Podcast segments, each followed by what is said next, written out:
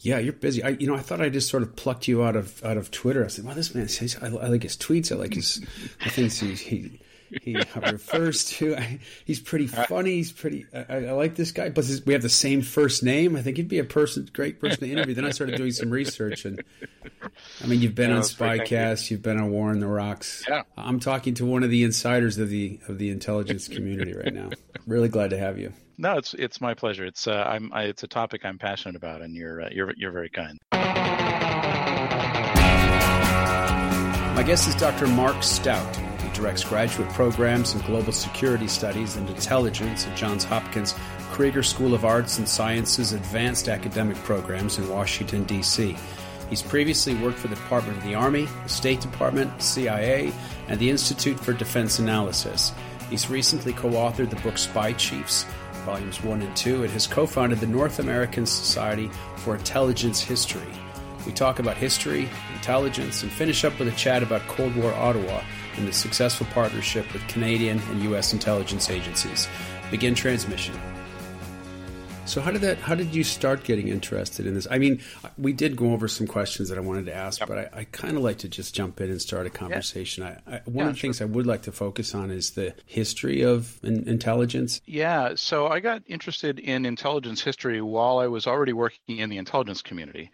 Um, I'd first come to Washington right in the last, I guess, three years of the Cold War, and worked for a couple years on a uh, in a policy position in the Pentagon, working on conventional arms control in Europe, which was a big, huge deal at the time. And uh, anyway, one one thing led to another, and I got a uh, got a job at the Bureau of Intelligence and Research at the State Department. I won't bore with the details, but frankly, there was not a lot of planning, uh, just a lot of you know fortuitous circumstances. And I was working on um, primarily Russian um, politico-military analysis. Um, and um, anyway, 1997 comes along, and 1997 was the 50th anniversary of the State Department's Bureau of Intelligence and Research. So it had had a couple different names along the way, but it was the 50th anniversary. And uh, the, the the front office wanted, you know, a, short, uh, you know, few page history of INR to be written, basically just to hand out to everybody in the bureau and and you know sort of feel good about uh, hey we have this long and illustrious history. And INR was small enough they didn't exactly have a staff historian. Uh, and somebody in the front office said oh Stout he you know he seems smart and he seems interested in history generally which was true. Why don't we assign him to write this history of us and that was literally the first time I'd ever really thought in you know uh, more than sort of a passing way about intelligence history and it sort of uh, sort of built from there and uh, you know one thing led to another and I, uh, I uh, eventually le- left the intelligence community in 2003, did some other things in the national security world. But on towards the end of that, I started thinking like I need to be thinking about career number two, which turned out to be a career in education primarily. And in order to create options there, I wanted to do a PhD. And, you know, history was clearly what I was going to do the PhD in. And I'd become really fascinated at this point by intelligence history. I'd sort of made it my hobby. And so I did my PhD in history at the University of Leeds in the UK. I wrote about the origins of modern American intelligence in World War One, which is not the normal story. Happy to bore you with that if you'd like at some, some point in this conversation. And uh, yeah, and sort of one thing led to another. That got me that got me a job at the uh, International Spy Museum as their historian and curator for three years, which was a wonderful job, and helped get me you know, first an adjunct and then a full time and then a full time management job here teaching at Johns Hopkins uh, University School of Arts and Sciences in Washington, where I put together an Intel program, which is not a history program, but which has a lot of history woven into it. Um, because I believe that history is um, history is very important. I mean, it doesn't directly give you policy lessons, but it helps you understand where you've been and what kinds of critical questions you ought to be asking about today's situation and um, and is really relevant as you're thinking about you know going into the future. Like you know hey we we're thinking about doing x. Have we ever tried x in the past? And if so like how did that work out?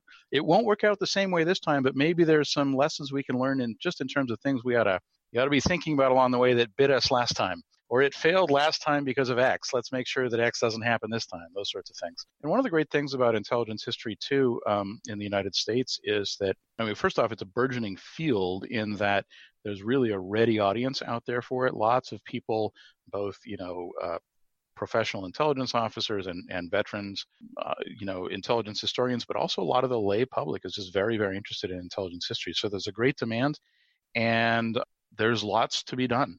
Right? I mean, there's just lots and lots of things that have really never been looked into very much. So it's not hard to find new, interesting, and um, you know, if you're if you're interested in you know making a mark, like even important things to do in in studying and and researching intelligence history these days. So it's it's a it's a great field to be in, and it's something I'm passionate about, you know, as a historian, but also because I think history is a great sort of point of entree for people who um, are interested in a career in the intelligence community. I started researching a, a, television pilot that I was writing, and I started diving into the Stasi and the KGB. And oh wow, yeah, learning a little bit more about that. I wasn't stationed in Berlin for a little while, so I know. I mean, I, I knew people who who wouldn't tell me what they did, but that's probably about the limit of. There were a lot of those of, people running around Berlin in the Cold War. I'm led to believe I wasn't there, and I got to say that if I could. Uh, you know, buy a very expensive pill and wake up tomorrow speaking a foreign language, I would definitely buy the German pill. you know, it, it would be so useful to me. But I've reached that point in life where learning languages is not as easy as it was when uh, when I was younger. So I'm sort of sort of stuck with the language skills I've got. I think. What are your language skills? Um, so English, obviously, and I read professional French pretty well, which has actually been very useful both in my professional career. I mean, I never worked on France, but um, nonetheless, uh, you know, worked a lot with uh, NATO folks and so forth and so on. And French was intermittently, but in, in non-trivial ways, useful to me there. And I have done some research in French, not a whole lot. Bits and pieces, you know, occasionally French stuff shows up in my intelligence history research. I focus primarily on American intelligence history in World War One and also the early Cold War. But in addition, gosh, 10, 12 years ago, 12 years ago now, I co-authored a popular history related uh, regarding World War One, a history of the Sixth Army Group in World War Two. So that was the the American and the French uh, forces that landed in southern Germany in August of 1944, sort of the second invasion after the Normandy D-Day invasion. I co-authored it with a friend of mine, uh, formerly of the agency, actually, who'd written a number of these, and I did the I did the French First Army part of that. Uh, so that was fun. North American Society for Intelligence. Can you tell me about that? The North American Society for Intelligence History. This came out of a series of conversations held on the margins of the biannual Cryptologic History Symposium, which is held in odd numbered years by the Foundation of NSA. And it's a it's an intelligence history uh, conference. It's held uh, every two years in Maryland. But the problem is, and it's a great conference, and I, I go almost every time. But the problem is that it's sort of it's basically in the world of signals intelligence, and these days increasingly cyber, though there isn't a lot of history there yet. And that's great, but there's a lot of intelligence history that isn't about uh, signals intelligence, isn't about codes and ciphers and that sort of stuff. And I think two of those straight, um, various of my colleagues had you know stood in the in the uh, in the aisles afterwards and talked about how wouldn't it be great if there was a broader home for intelligence historians here in the United States and Canada and, you know, so we got this for SIGINTers, they're for SIGINT historians, that's great. And the Society for Military History Conference always has two or three panels that are about intelligence history. And the Slavic Studies Conference always has two or three panels that are about intelligence history. And the International Studies Association conference usually has like 30, 35 panels on intelligence, of which two or three are about history. But we don't have sort of our own thing, our own, you know, uh, professional academic home. And so I, along with two Canadian colleagues and two other American colleagues, got together and we formed one. We formed the North American Society for Intelligence History. We are just taking baby steps at this point, but I'm the I'm the founding president, and we're going to have our inaugural conference in October in Washington at the International Spy Museum, actually in the couple days immediately following this year's Cryptologic History Symposium. And then the idea is we'll probably do a quick follow on in 2020, probably up in Canada, and then settle down in a rhythm where it'll be every two years. So our conference will be every two years on the even numbered years, and the Cryptologic History Symposium will be every two years on the odd numbered years. And uh, we put out a call for papers, and we got a great response from across the English speaking world. I think we're going to have a really, really strong conference. Uh, can't quite publicize the program yet, but probably within the next week or two. And registration will probably open uh, late spring, early uh, early summer. But I think it's going to be terrific, and I think it's going to provide a, a useful home for people who do this because there's we, you know, we're just a small slice of all sorts of other academic communities that really ought to be talking to each other. You know, and, and our goal is to enable that. So, uh, so I'll be standing down as the founding president uh, at the end of this year, but it'll be it'll be in good hands uh, going forward, and um, and I'm very proud of what we've done. Yeah, it seems like there's a literary organizations of espionage and intelligence. You know, uh, there's a fiction element that seems to be pretty strong out there, at least from oh. doing podcasts and meet, oh, meeting other podcasters. Absolutely, yeah, and and there's a there's a lot of really interesting work being done on the history of um, pop pop culture representations of intelligence. It's not my particular field, but there's some really interesting work being done there, and in fact, there's going to be a panel devoted to that at our conference, and then, if memory serves, one or two other stray papers and other panels um, uh, on that. Um, yeah, there's some really interesting work being done there, and and in some and in some places, you know, the United States and the United Kingdom in different ways, there's been a very interesting sort of interplay between the world of spy fiction and the real world of intelligence. I mean, the British intelligence services, the MI5 and MI6, as they're popularly known, were born out of a spy scare in the early 20th century, which was ginned up almost entirely out of whole cloth by a spy novelist who was uh, purporting to have you know, run across all this evidence of German spies being under every bush in Britain and, you know, and, and writing, switching from writing novels to writing exposés of the German spy threat, which got the attention of Whitehall. And, um, you know, largely because people were, you know, writing in to the, to the government and writing letters to the editor of the Times of London, and that sort of thing. Like, what are we doing about this threat? And that got the government sort of looking at it. And that led to the creation of MI5 and MI6.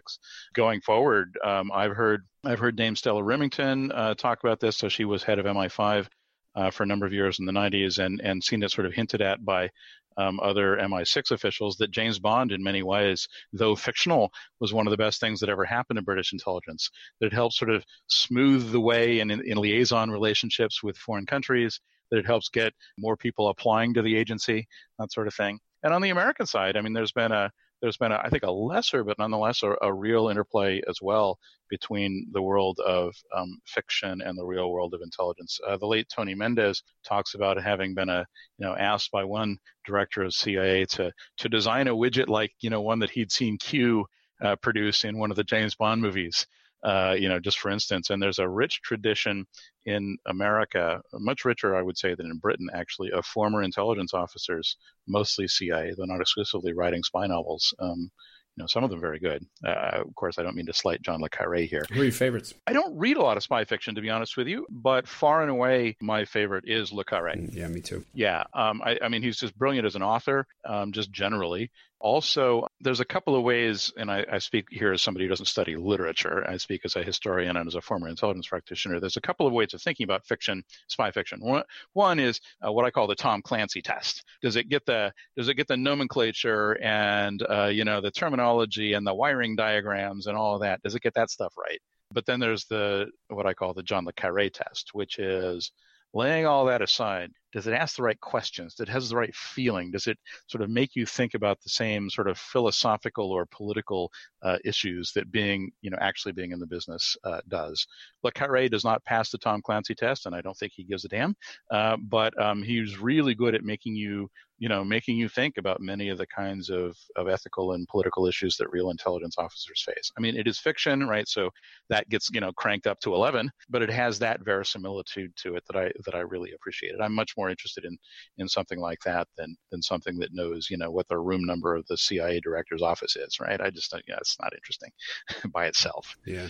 One thing I like about Carre is it's, he really seems to bring out the loneliness and these kind of solitary decisions that that yeah. that you have to make in that business. I think his father was a. I was reading about that. His father was a con man. I know there's a biography out of him recently, which I have not read. I, I need to. It's on my list, but I actually also like both TV productions of Tinker Tailor Soldier Spy, or both sort of video productions. One television with Alec Guinness, um, and one the movie with Gary Oldman. yeah, thank you. I'm also speaking of television, a, an enormous fan of The Americans. I don't know if you watched The Americans at all about mm-hmm. you know, Soviet illegals, and I thought I thought that was just terrific. Again, because it's very well written, just as drama, but also I really appreciate it as somebody who you know knows a a reasonable amount about Cold War intelligence history, and though I don't work on it, knows a reasonable amount about Soviet intelligence history specifically. What I really liked in that show is that almost everything that they did in terms of tradecraft and some of the things that they did in terms of just sort of bigger level uh, events had a real basis in history. I mean, they really, really exaggerated them, but you could go through them like, ah, I know when that really happened. And, you know, two episodes later, ah, that's a reference to this guy, or oh, that's a reference to this period of time here, or that's a reference to this particular spy case. Um, and again, they, you know, they, they really, you know, amp it up in that show. But if you accounted for that, you could learn a lot. Was there, was, was there anything that really struck you? Was there anything that really struck you like, oh, I know what that is? How did they know that? Oh well, the Bulgarian umbrella uh, plays a plays a part there. The early 1980s uh, war scare plays uh, a part there.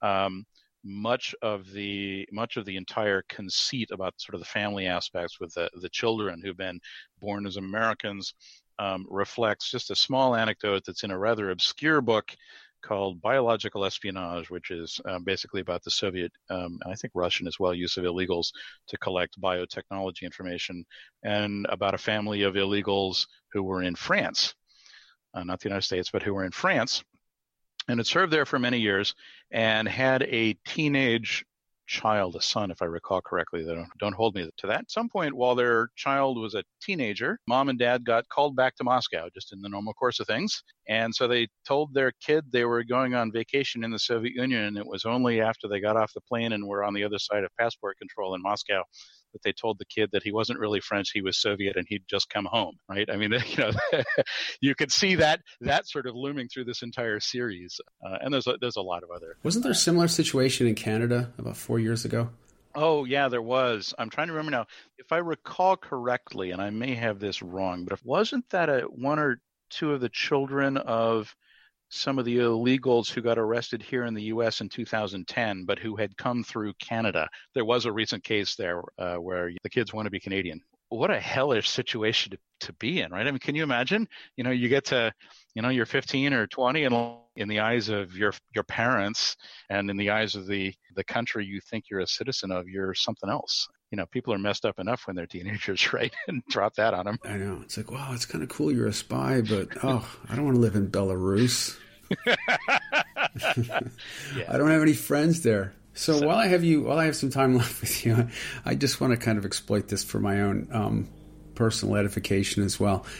Could we just do like, just do like a quick history of, of intelligence? Well, I mean, the thing is that the old joke about uh, espionage is that it's the second oldest profession. You know, there is substantial truth to that. Most of the earliest te- texts of human civilization major ones at least have some sort of reference or another to intelligence or espionage right the bible you know the the the the, the writings out of um, uh, early india um, you know somewhat later on but the quran and the hadiths in the in the islamic world obviously sun tzu or if you're an expert in that sort of thing, which I'm not. Sunzi, uh, his Art of War, which is uh, written in the four or five hundreds BC. You know, chapter 13 in that is the first surviving spycraft manual, uh, which is actually very sophisticated. And aside from a aside from a um, something that came out of India about about hundred years later, to my mind, it's by far the most sophisticated thing written on the subject of espionage until probably Europe of the 19th century. So yeah, so you know, for as long as there has been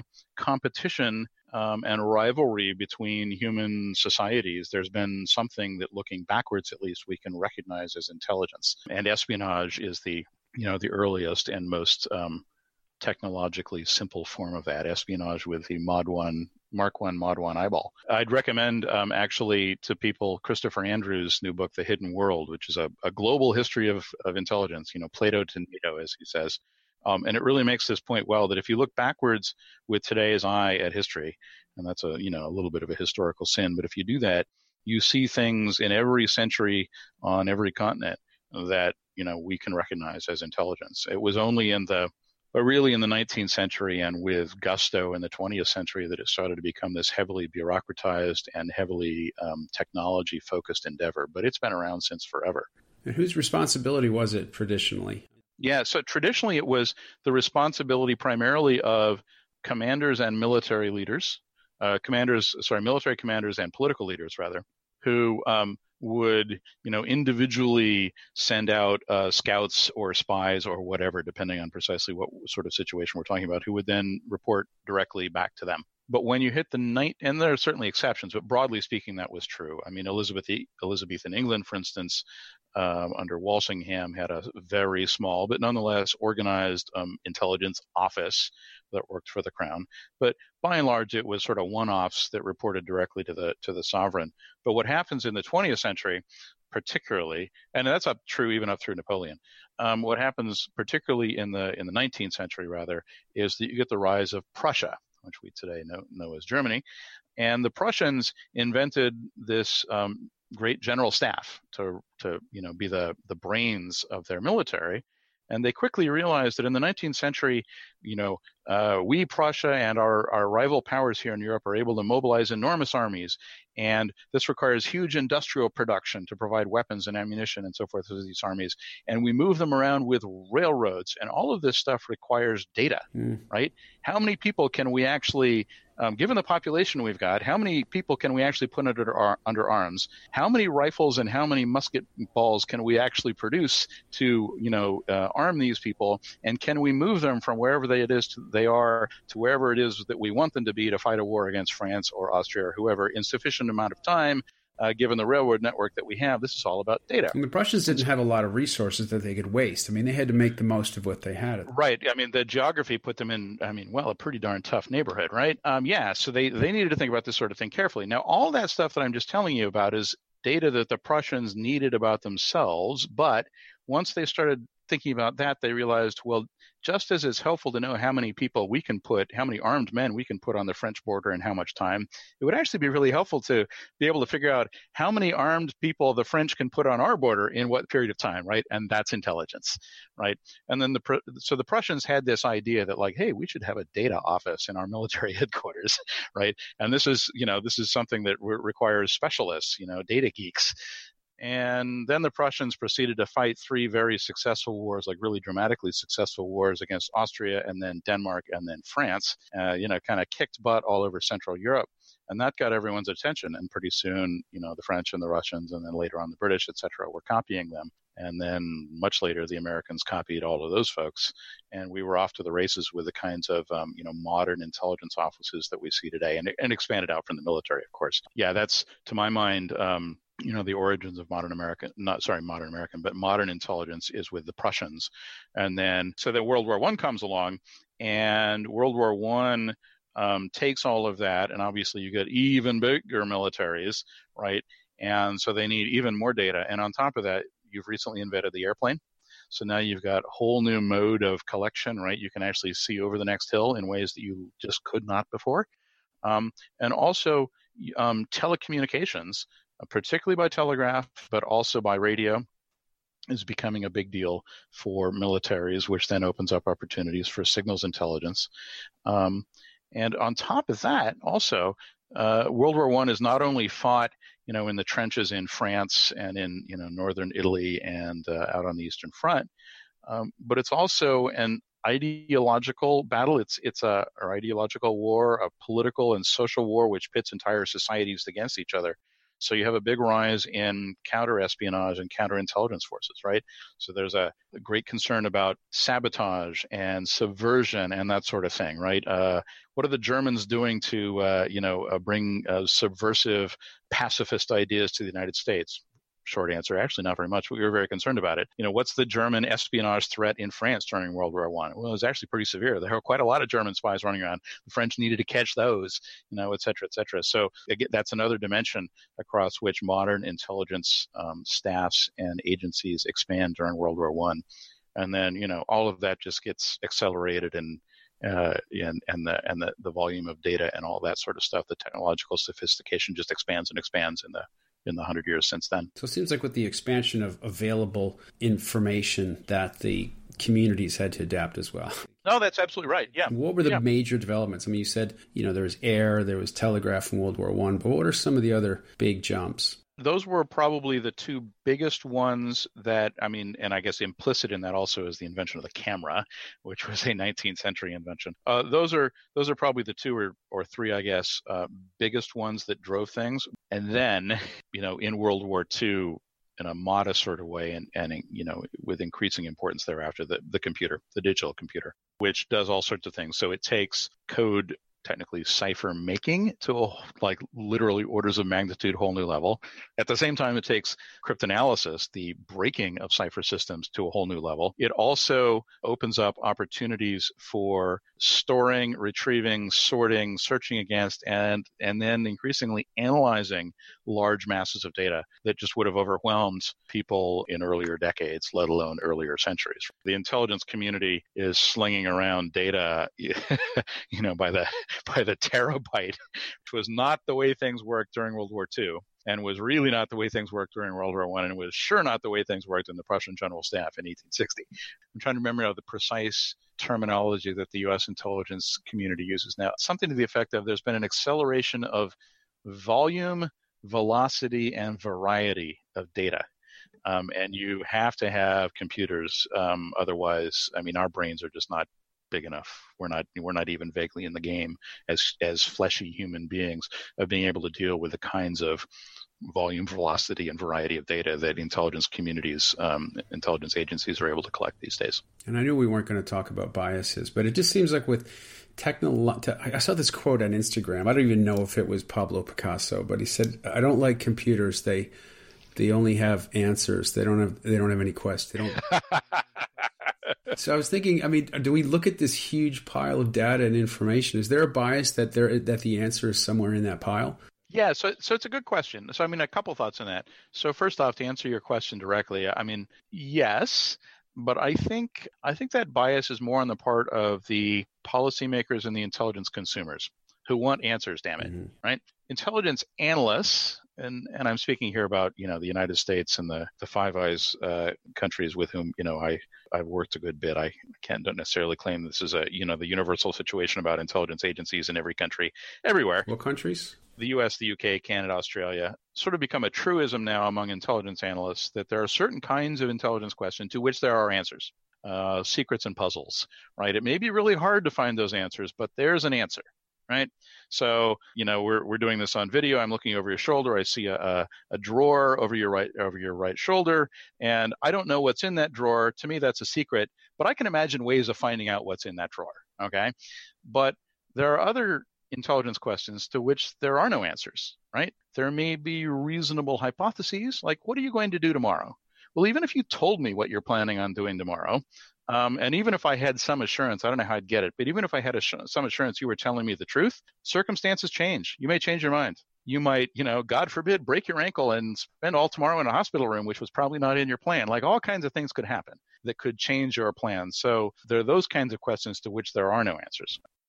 Well, well, there's Google now. I mean, and that is the, Google, the yeah. Google Trove, the Google Trove location information. That, well, yeah, but it, it doesn't yet know where you're going to be tomorrow. It, uh, it probably knows it. where you can, are right this minute. It can predict it, right?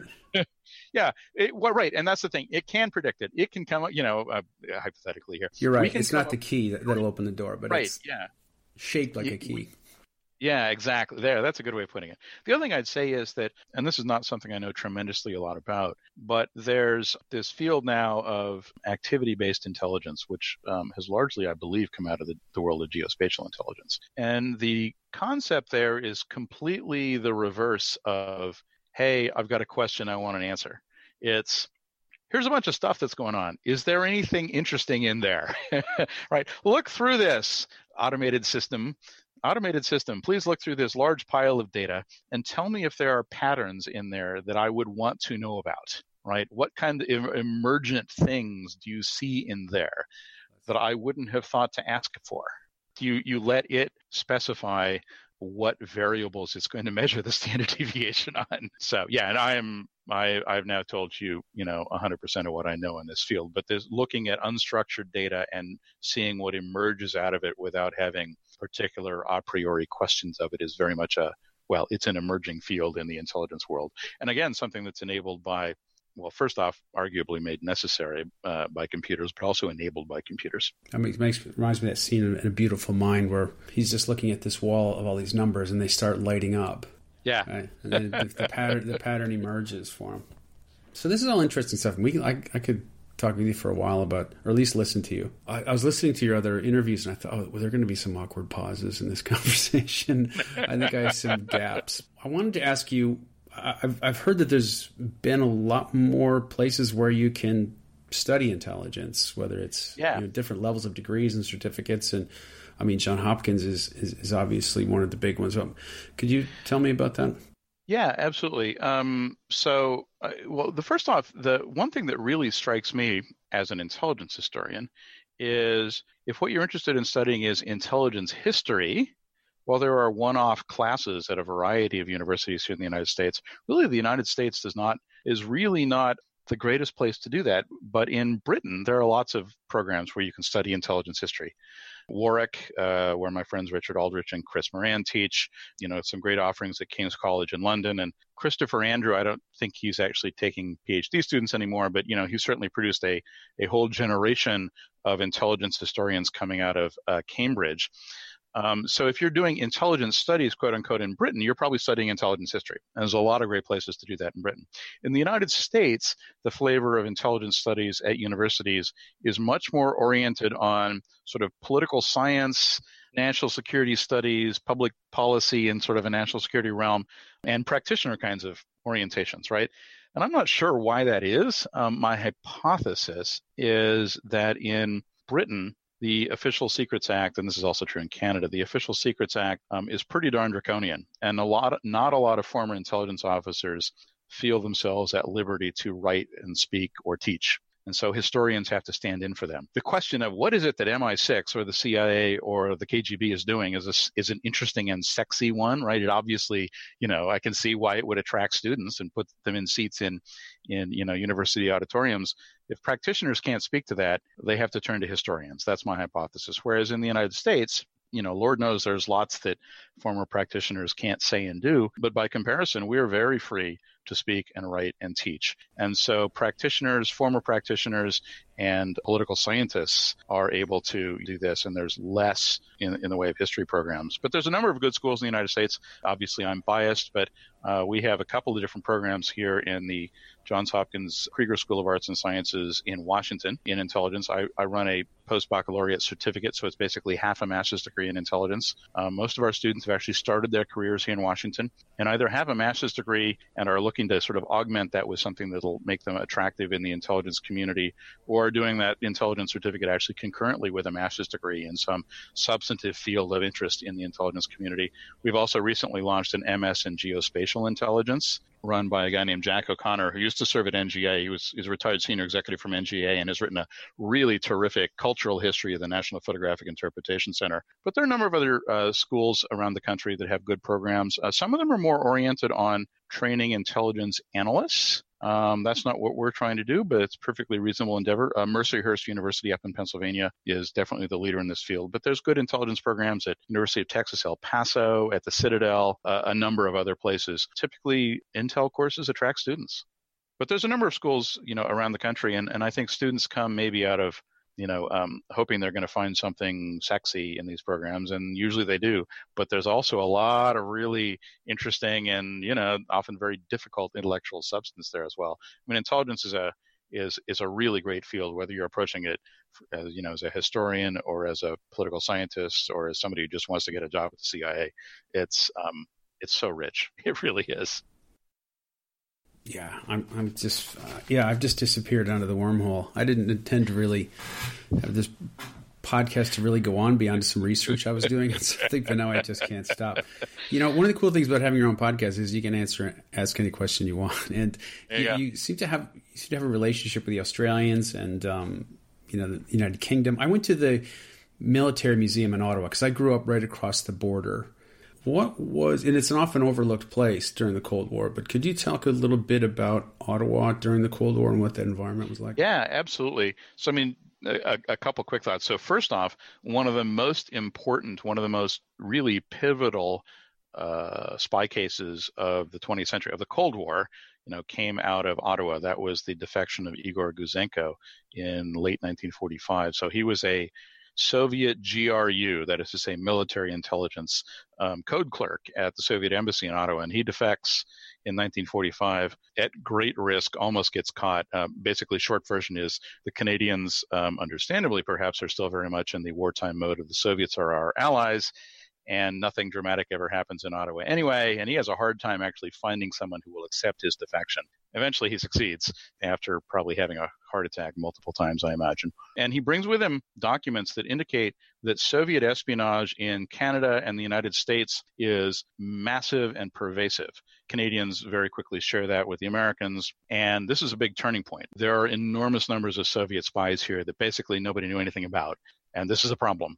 And so that was a very seminal case that you know that came out of Ottawa. And I think there's some of Gouzenko's stuff in that war museum in um, in Ottawa, if I recall correctly. Um, then also during the Cold War, I mean, Canada was also, as you mentioned, an important transit point for Soviet and you know in the in the post Cold War Russian illegals. So these very long term deep cover agents who take on a completely new identities and embed themselves in a target society. Uh, Canada was a useful uh, place for Soviet illegals who were aimed ultimately at the United States. And certainly there were illegals who were targeted on Canada itself, but many of them came to the U.S. Um, just transiting Canada because Canada had uh, the Soviets believed Canada had a was culturally obviously very much like the United States, so you can sort of complete your training of what it's like to be a North American in Canada. But but at the same time, also they believed it had a um, a less challenging counterintelligence environment, right? That you were less likely to be caught in Canada, so you can sort of take your baby steps, you know, in the West in a hostile environment in Canada, which is probably going to provide you a little more leeway for screwing up some things and then we'll move you across the border. And in addition to that, and I forget the precise details here, there was at least one sort of whatever the Canadian equivalent of a county courthouse would have been that burned down um, in the, I guess, the very early Cold War, might have been in the 40s. Anyway, what it provided was a convenient place from which Canadian identities could be stolen because you could say, ah, well, I'm, you know, uh, John Wilson, born born and bred Canadian, and I was born in this place here, and no, you can't see my birth certificate because the county courthouse burned down, oh, right? right? Yeah, uh, and there's some more to it than that, but basically that's right. So, um, yeah, so there were there there were there were some, you know. Uh, I don't know, epiphenomenal uh, sort of advantages as well to being from Canada in terms of creating what the Soviets called, you know, your legend and I forget the precise details on the mechanics of that, but basically that's what it boils down to. But there were a bunch of reasons why Canada was, you know, um, a very popular place for Soviet intelligence officers uh, aimed at the United States to pass through. Uh, during world during the Cold War. And how would you describe the the cooperation between Canadian intelligence and American? Was there ever any bad blood between them, or was it always cooperative?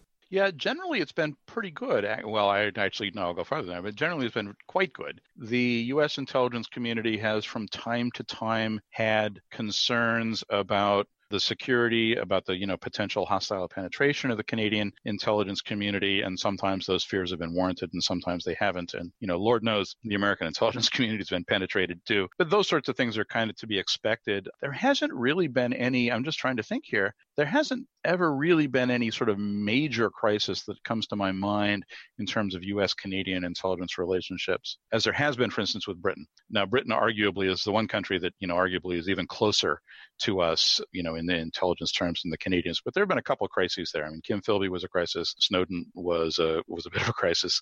The Suez affair in 56 was a bit of a crisis for the intelligence relationship. The U.S. Canadian intel relationship has been, you know, generally on much more of an even keel. And 98% as close as, as the relationship with the Brits. You know, and one of the things is that Canadians look at the world in similar sorts of ways and have very similar sort of intelligence culture to the United States. So when intelligence officers from the two countries, whether they're collectors or counterintelligence people or analysts, as I was, get together, we're kind of talking in the same terms when you say X, that means X to me, right? It's not like trying to talk across starkly different cultures. And obviously, just the fact that we all speak English helps as well. So there's a lot of things going that underlie this ongoing strength of that relationship. Yeah, I find Canadians to be, um, I've worked there as an actor quite a bit, but I find them to be, I mean, they're, a lot, they're it's definitely a different country. Yes. I mean, after, after 9-11, after 9-11, I was in Canada 9-11. I remember going to a Starbucks and overhearing some conversation saying, "Oh wow, did you hear what happened to the Americans?" At least in that coffee shop, that that table,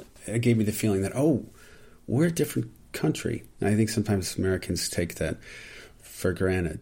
Yeah, Americans don't get that, I think, you know, is unfortunate. And one of the things that's been, I know, very much on the mind of Canadian intelligence ever since 9 11 is ensuring no 9 11 style or 9 11 magnitude attack happens. I mean, obviously in Canada, their first priority, but also doesn't happen in the United States with the people coming through Canada. We talked about how all these Soviets and Russian spies came through Canada. Well, I've talked with current and former Canadian intelligence officials talking about how, short of a 9 11 in Canada, a 9 11 in the United States where the perpetrators came through Canada would be about the second worst thing that could happen to Canada because at that point, you know, the United States um, just closes the border. put another wall. And, you know, right. And, yeah, they'd, they'd put up another wall that would be economically devastating for Canada.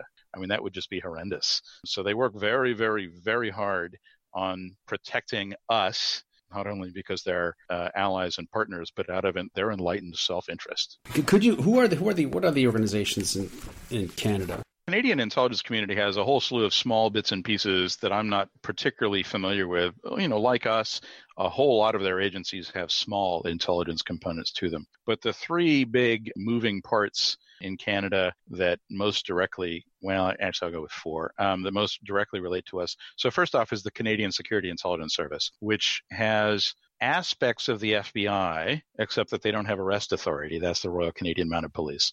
Aspects of the CIA to the extent that Canada does espionage overseas, which is limited but not zero. It's CSIS that does it. They're kind of um, some ways more like Britain's MI5, actually. So the CSIS, as it's called, mm-hmm. the Communications Security Establishment, which is the Canadian opposite number to the National Security Agency, which is like GCHQ, like the Australian Signals Directorate, like New Zealand's GCSB, is very much tied up in this automated system where signals intelligence gets collected by, you know, one country and shared on an automated basis with all the others. They are very, very much integrated into the Five Eyes signals intelligence community. There's, in essence, the intelligence assessment staff in the uh, the Privy Cabinet Office. So, sort of the Canadian equivalent of our National Intelligence Council uh, that puts together their, you know, intelligence estimates and that sort of thing. And then obviously the Canadian military has its own intelligence components that are, are focused on, you know, support to Canadian forces in the field. And given that the United States has operated alongside Canadian forces in Afghanistan since 2011,